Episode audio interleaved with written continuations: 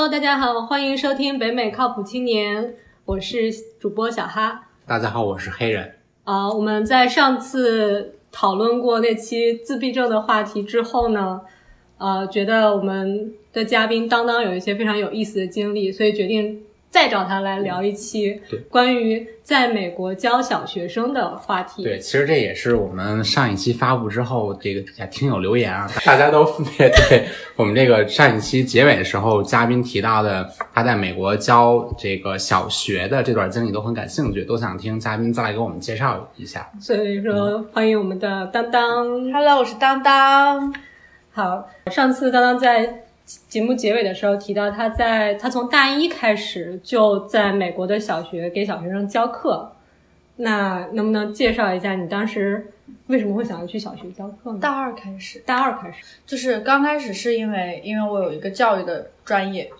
所以说就是我们课上会要求你说，呃，满足多少多少小时的就是教学经验，他们会给你推荐就是当地的指定的公立小学，那我们教的都是公立小学。哦对，所以说其实私立这方面我也是不是很了解，因为是没有没有教过，哦教的是公立的。然后是一到六年级，我们叫 K twelve，嗯，叫 K twelve program。OK，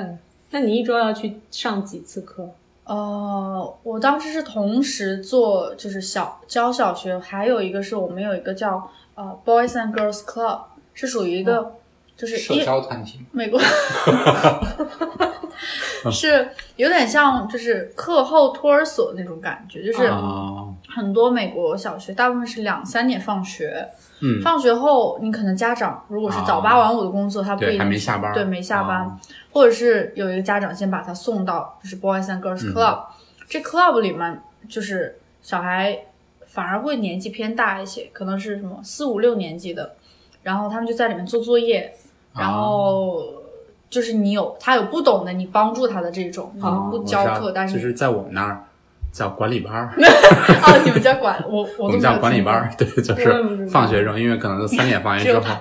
啊，不是就是小学嘛不是不是小小学嘛，都嗯都是就我觉得就是管理这个原因其实一样，就是因为你你你家长都得可能五六点钟才下班嘛，三点到六点之这之间你又不能还在街上放羊，嗯所以一般当我们当时是是一般本学校。会办，就是你你你可以来参加，就是你可以留在学校里面来做作业，或者、哦或者叫自习，对，或者是他有一些是课外的，嗯，比如对，兴趣爱好也会教你我们那。儿可能这个兴趣爱好稍微少一点，主要还是督促大家做作业为主。是，嗯，然后你作业有不会的时候，就是我们有那些老师来帮你做作嗯业，教你题这样。嗯对那你一周要去几次啊？哦，对，所以小学大概一周五天嘛，可能去个三天，然后两天在 Boys and Girls Club，所以说几乎是每天都去？每天都去几乎每天吧，对对对，可那每天要能一两天不去。你有这么多精力吗？多少时间？有啊有啊，就是嗯大学的课其实不是很紧，就是哦我反正我们大就是美国大学课可能不是那种嗯早八晚八，我们比如说八点到十点一节，然后你嗯十点到十点到三点都是没事的，也是有可能的。哦，对因为看你自己的课程表，自己选课嘛。嗯。然后这个期间就很多时间，五六个小时都有的，嗯，就是你只去嗯两三个小时，差不多每天不会待一整天。对对。哇，你这一个 minor 的专业，每天都要花这么长时间去做课外的这种习对对，那你在那边都教什么课呀？主要是数学和英文、英语语法，因为，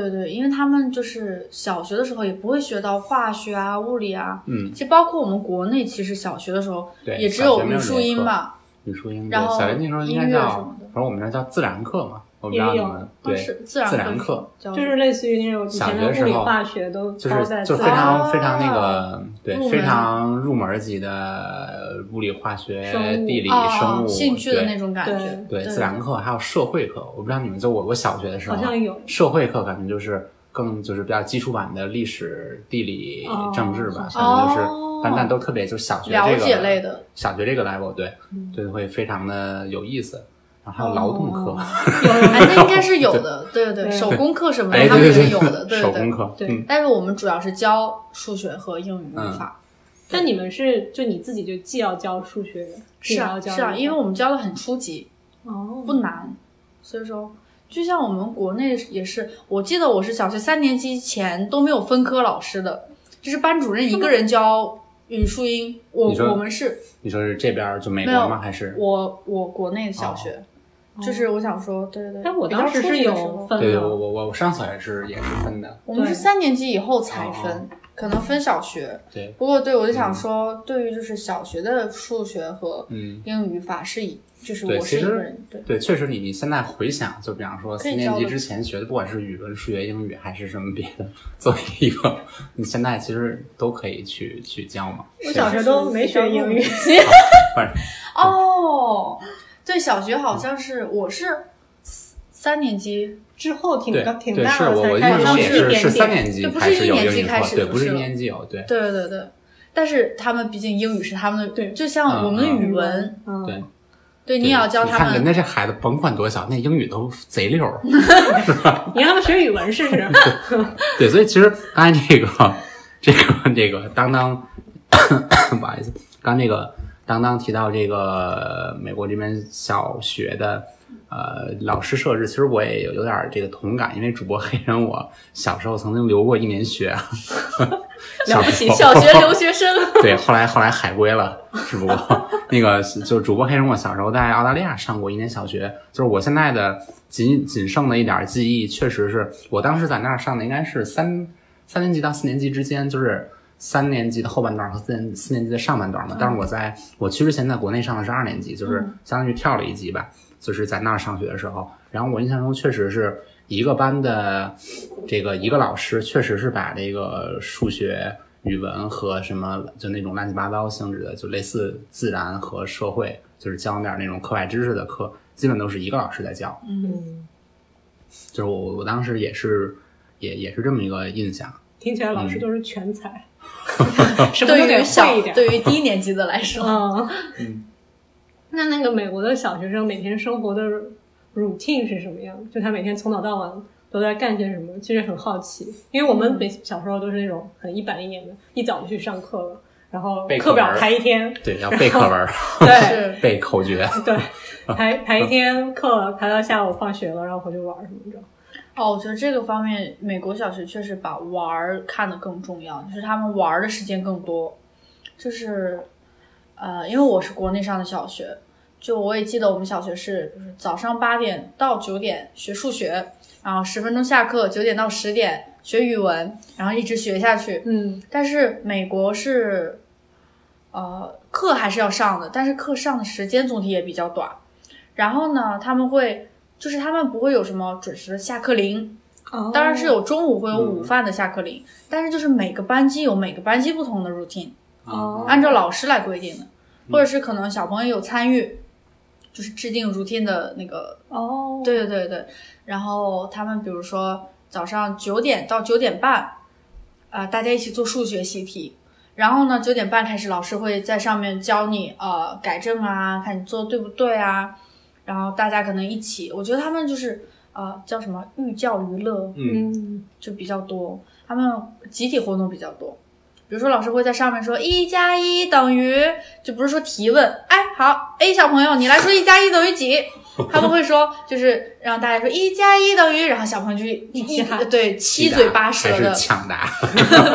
反正就是大家都很开心的，就感觉哦就是有点像玩儿性质的。课堂纪律是不怎么有的，不像国内就是大家不许说话，哦，然后小朋友也是随时想喝水就喝水啊，嗯然后你想上厕所跟老师说你可以去上啊，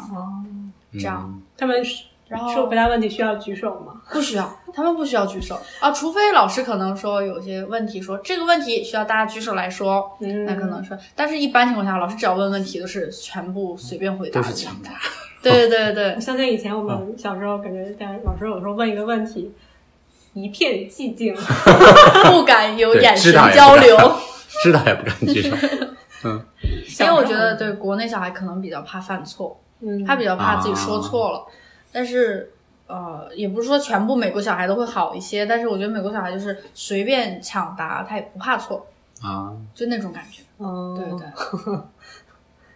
哎，那像你这个在这个小学算是实习，或者说是怎么这个过程中，有没有和你的另一个专业的结合？就比方说你你在这个小学这个班里面，你是算助教还是什么？算助教，助教，然后你你跟他们假设一个班十几二十个孩子，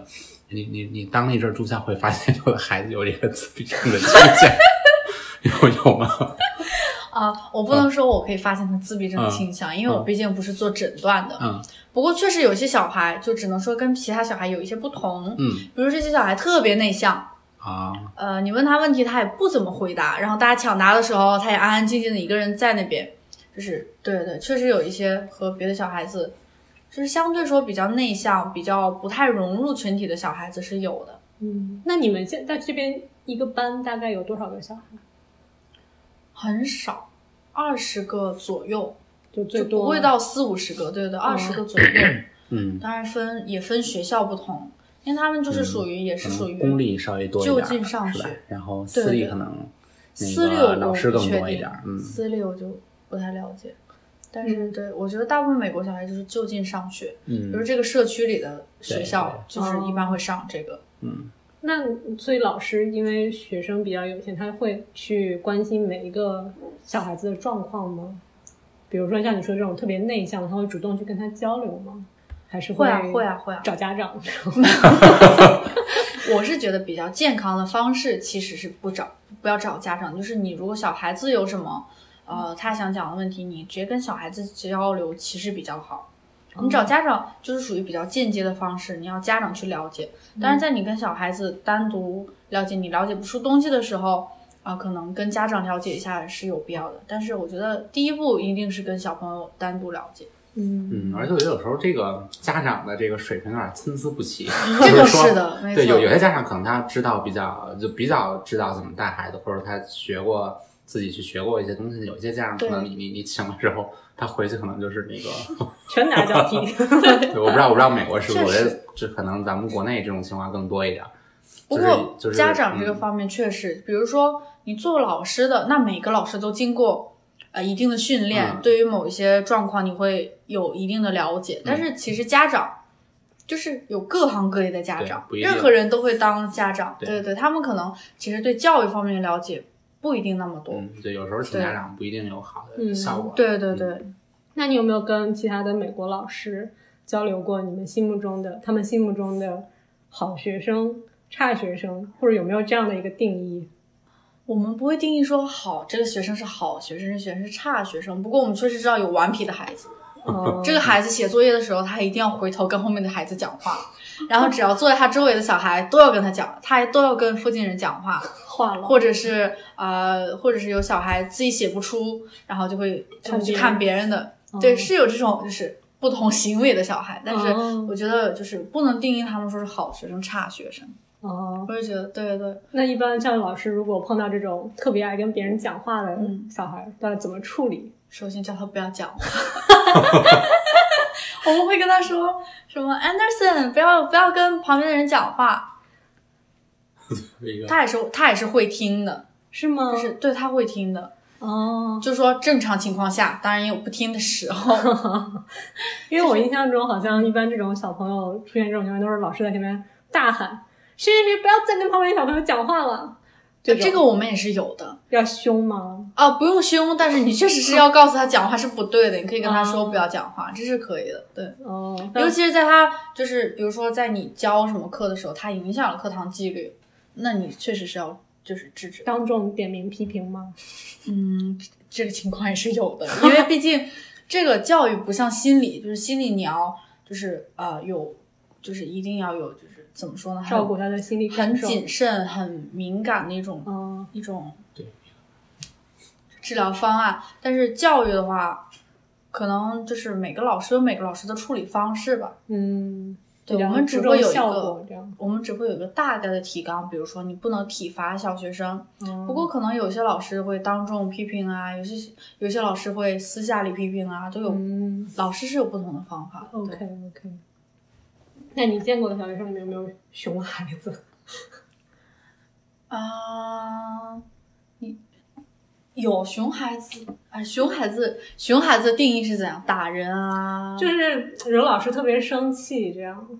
就管不听。也有管不听，就是呃，我有我没有遇到就是管不听的，我没有遇到过。不过我有遇到一个一个案例，就是这个小孩可能就是他比较急于向周围的小朋友表现自己，哎，比较厉害，嗯就是比较有那种小孩子，这就是我们看来蛮可爱的，凌对对对，不是校园霸凌，是，但是他就是，比如说好我们有一个组，嗯。呃，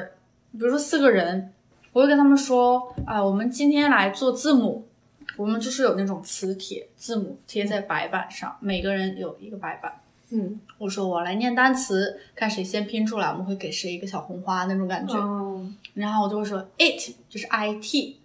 嗯看谁先拼出来。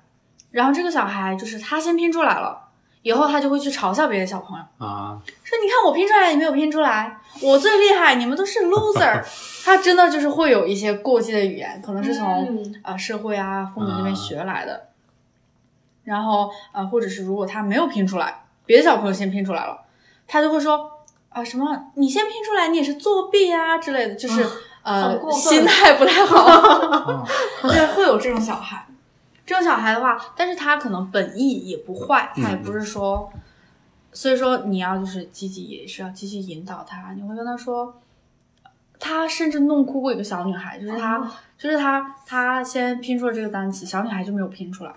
他就说那个小女孩 stupid，然哦后小女孩就哭了，好就很难过。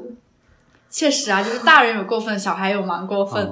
所以这个时候你就是要，不过那个小孩还算蛮听话的，就是你可以跟他说，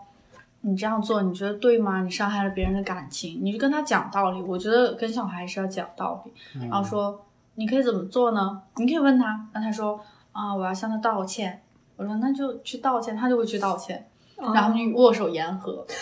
这样这样当然是好的案例，我能解决的案例是好的案例。对，不过确实有这种情况需要你来解决。那他后来有变好吗？你你在教课的过程中有一直追踪这个小朋友吗？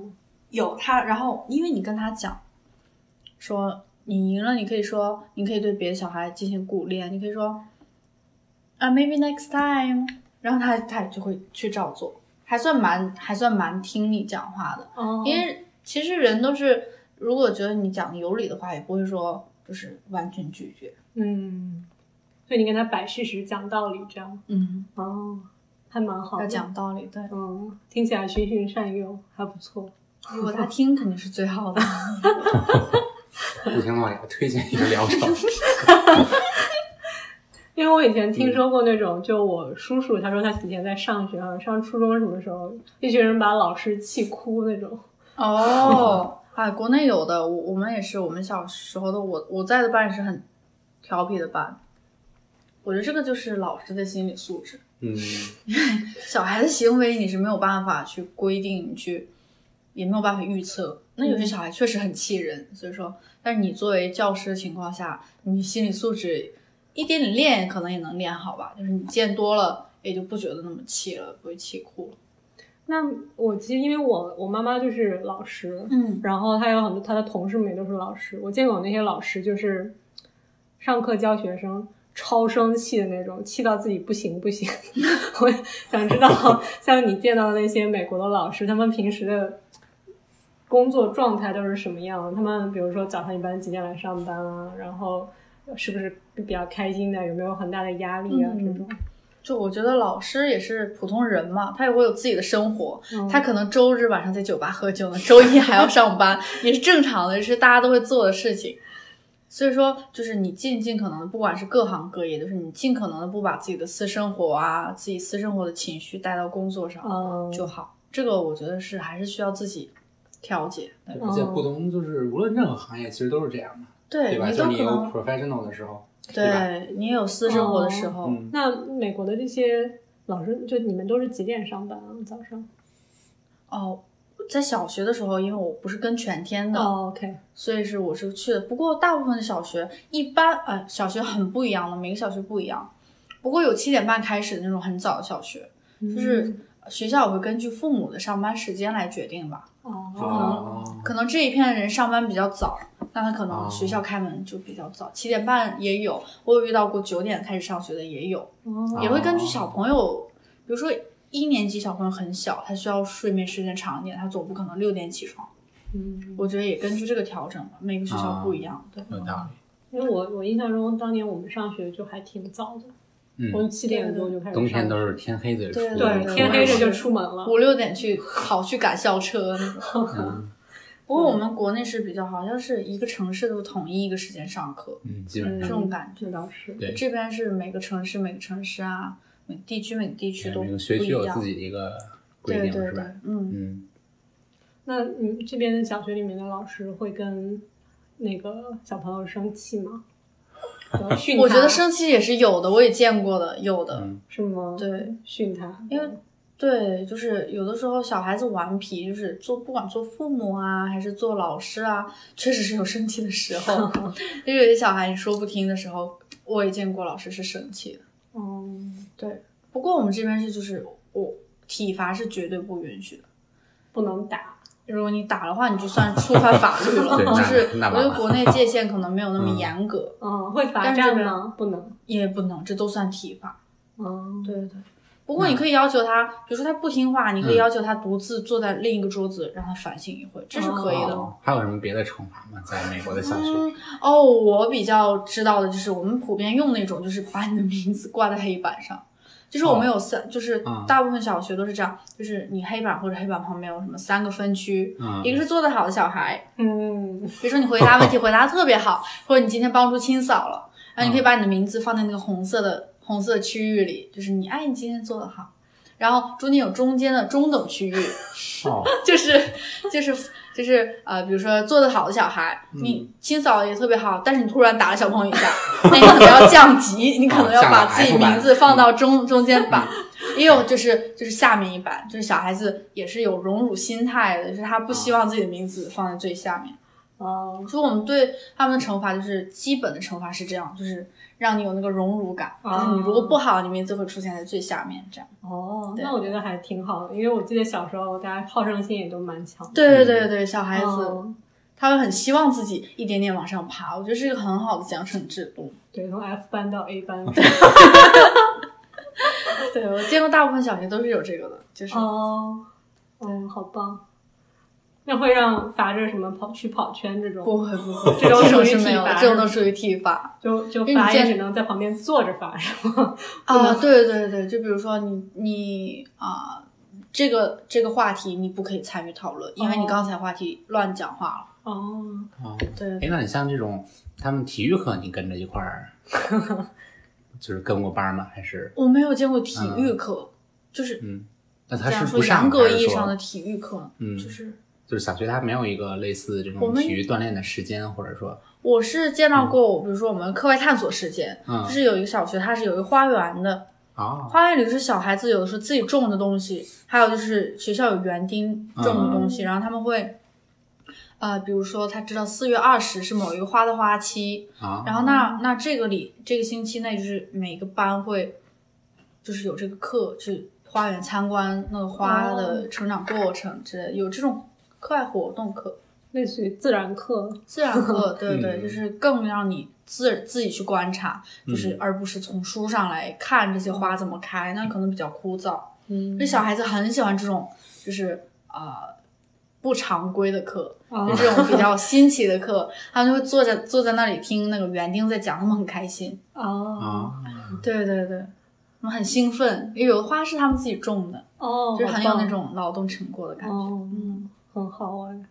对，其实我我刚才是想就回想到我小学留学的时候，留学就是经历当时对，就是他也我就那就那时候就是也是就没有一个呃，比方第几节课是体育课，但嗯是我印象中大概一周五天，可能有个两三天的下午，可能两三点之后就变成了体育活动时间。哦然后我记得我们当时那会儿是你每个人，比如你一个学期你要报一类项目，就是你这学期可能假设他们那边儿就玩那个澳式橄榄球，还有那个板球，就那边玩这个比较多嘛，就也有踢足球或者打篮球，但是相对少一点。包括有什么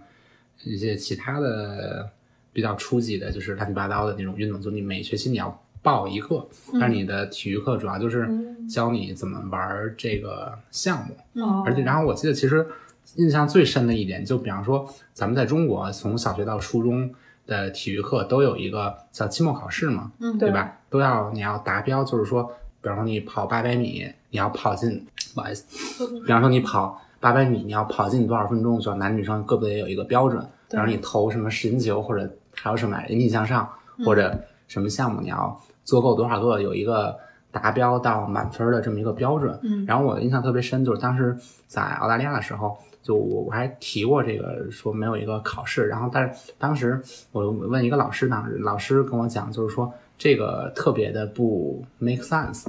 什么意思？他说，因为每个人的身体条件都不一样，就有人可能长得特别高，有人可能个儿特别矮，你不能用一个所谓达不达标的一个标准来衡量你的体育的这么一个状况，因为身体条件它是一个非常客观的，它就是不一样。对，而就这个且可能我印象非大家小孩常深刻。我觉得很嗯合理。嗯，成长过程中可能长得不一样快，而且嗯就有的对，就是你提倡锻炼是非常对，但是不能说定一个标准，说你没跑进这个你就不达标了。嗯我也觉得，比如说五十嗯斤的小孩和七十斤的小孩，他们能举的重量也不一样。嗯，嗯，对，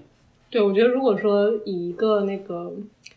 锻炼为目标的那种测试，可能是比较好的，鼓励大嗯家就跑得越来越快，什么这种比较好。但是像我们以前，我记得大家为体育成绩还是挺抓狂的。对，就是你可以设一个，就每个人自己设一个 benchmark，然后你这个月你跑了多少，对然后你你看你下个月又跑多少，嗯是是是这么一个过程更合理一点，嗯，而不是所有不不管什么条件是定一个统一的一个标准，对是吧？嗯，是。所以你的意思是说，你其实，在上课过程中，你没有看到他们上体育课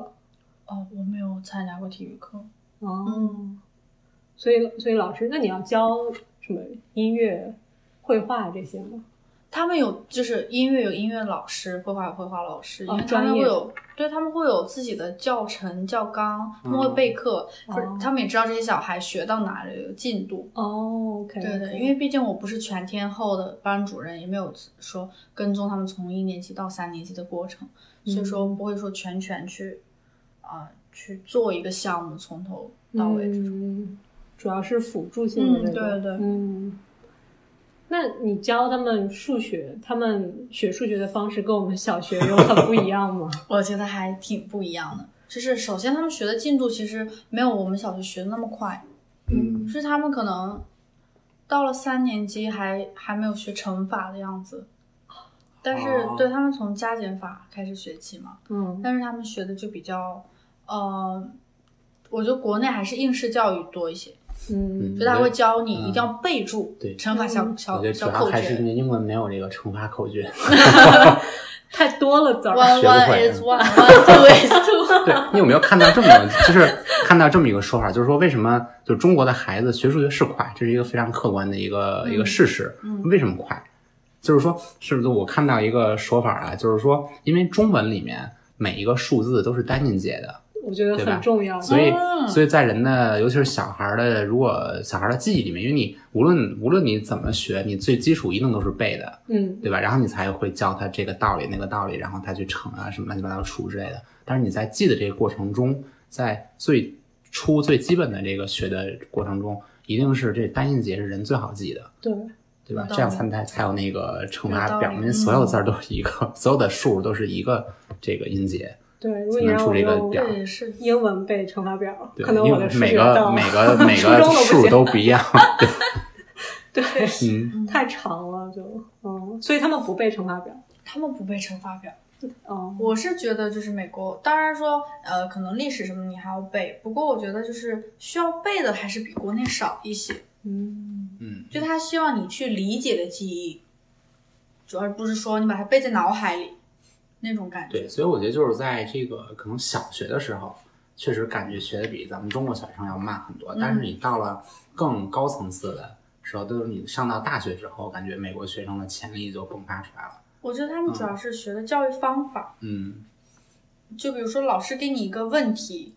嗯，比如说国内可能给你一个问题，你回家去写，写出来第二天给老师。但是美国是比较注重就是集体讨论，像我们上大学的话也会有，是专门就是有课就是集体讨论，他们就是从小就是这样，就从小他们就会有五六个人分组，老师布置一个问题，然后大家就开始讨论。哦就是很常见，就是国内其实也有，我小时候也有讨论的，不过就是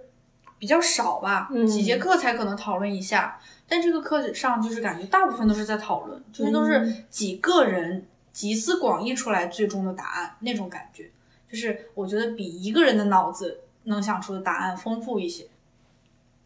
而且可能他们真的是像之前黑人讲的是，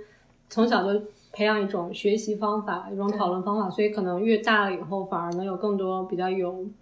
呃建设性的一些想法，嗯或者说比较创新的想法。但他们即便到了很大，他们的惩罚可能也是不够好。对的，这是真的，对对对。嗯，哦，还有一个问题是你有没有试过用中国的教育方法教美国的小孩儿？没有，不敢。因为因为嗯我是觉得就是教育，尤其是教育方面，就是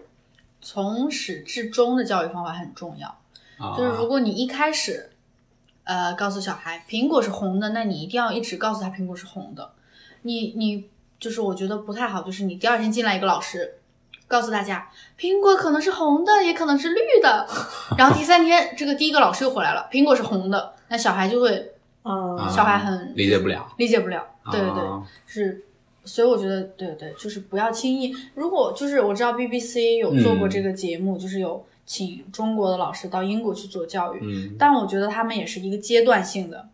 嗯就是说也是协商好的，知道具体的教育方案，而不是说就是呃别的老师在教别的，然后你突然进去教了这个东西。哦，我觉得这样对对对小孩的理解很困难。哦，对对。打乱了他们的思维方式对，因为小孩子可能不会理解说，哦，两个老师的思维方式不一样，两个老师教的不一样，小孩会把老师视作一个比较权威的一个存在，嗯，他会觉得这两个权威怎么不一样呢？那那他就啊他很难世界观都乱了。对对对对，他很难理解。我觉得对，给他树立一个从始至终的是一样的方法比较好。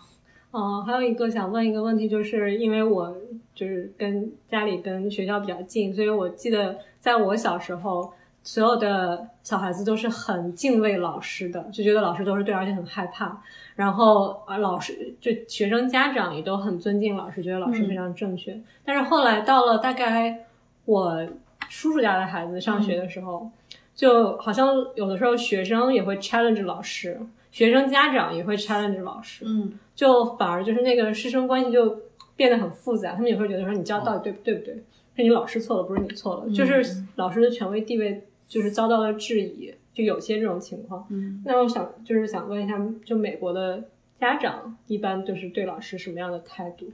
就我是觉得，就是像你刚才说这种情况，到后来就是因为，我觉得就是因为刚开始对老师有一种就是超出应有的的敬畏，所以才会有后来的 challenge 这种情况。哦就是我觉得，如果你从一开始就知道了，哦，老师跟我们是正常人，呃，跟我们都是一样的普通人，就是你可能就是一直都会有问题的话，比如说你只是 question 而不是 challenge 那种感觉，嗯就是你可以一直啊、呃问老师，你有问题你可以问呐、你觉得老师不对的地方你也可以问呐、就是说，哎，老师这么做可可是会不会造成什么影响？嗯而不是到后来就是变成稍微敌意的。哎，老师，你这么做应该不对吧？应该对我们家孩子不好吧？就我觉得，嗯就不管有什么问题都可以家长和老师沟通解决啊。你可以问这样对不对，老师也可以给你解释，说我这样做的道理是什么。嗯对，我觉得就是就是因为刚开始不要说对老师有过过于就是相信老师的这种情况，就老师说的话都是真理。有道理。对，老师也会犯错误的。嗯老师可能上课也可能把苹果说成蓝的，口误啊。所以说，所以说，如果你说你觉得，哎，老师，苹果为什么会是蓝的呀？我觉得每个小学生比较敢问问题，哦就他敢当场提问出来，哎，为什么是蓝的？老师可能当场就给你解释了，哦，不好意思，我刚才是说错了，苹果是红的。嗯，但如果就是我觉得国内会比较说啊，老师说苹果是蓝的，好记下来，然后回家就说，哎，苹果不是蓝的，那就对老师整个产生怀疑。嗯老师是不是说香蕉是黄的也是错的？这种感觉。嗯，对，因为我是看到有一些小孩，就是说，比如说老师批评他，嗯。然后他就回家跟或者说跟就是家长讲说啊，你多关心一下孩子这方面的学习什么的，然后可能呃就是家长反而会跟小孩子讲说啊，那个什么你不用管他，这个老师说的都不对，这种、嗯，会有这种情况吗？一般不会，哦、我是在学校的时候，我是没有说单独接触过家长，因因为我对每个小孩子了解，也不是说就是一直了解下去，嗯那是对班那是班主任的嘛。嗯但是，呃，我是听说过，就是我身边有朋友发生，就是国内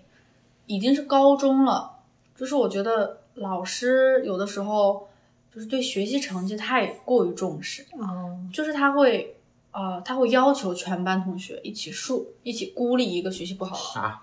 这是确实是有有好过分。啊，这是比较特殊的案例了，但是嗯确实存在，因为是真实发生过。对，嗯就然后确实你你这个回想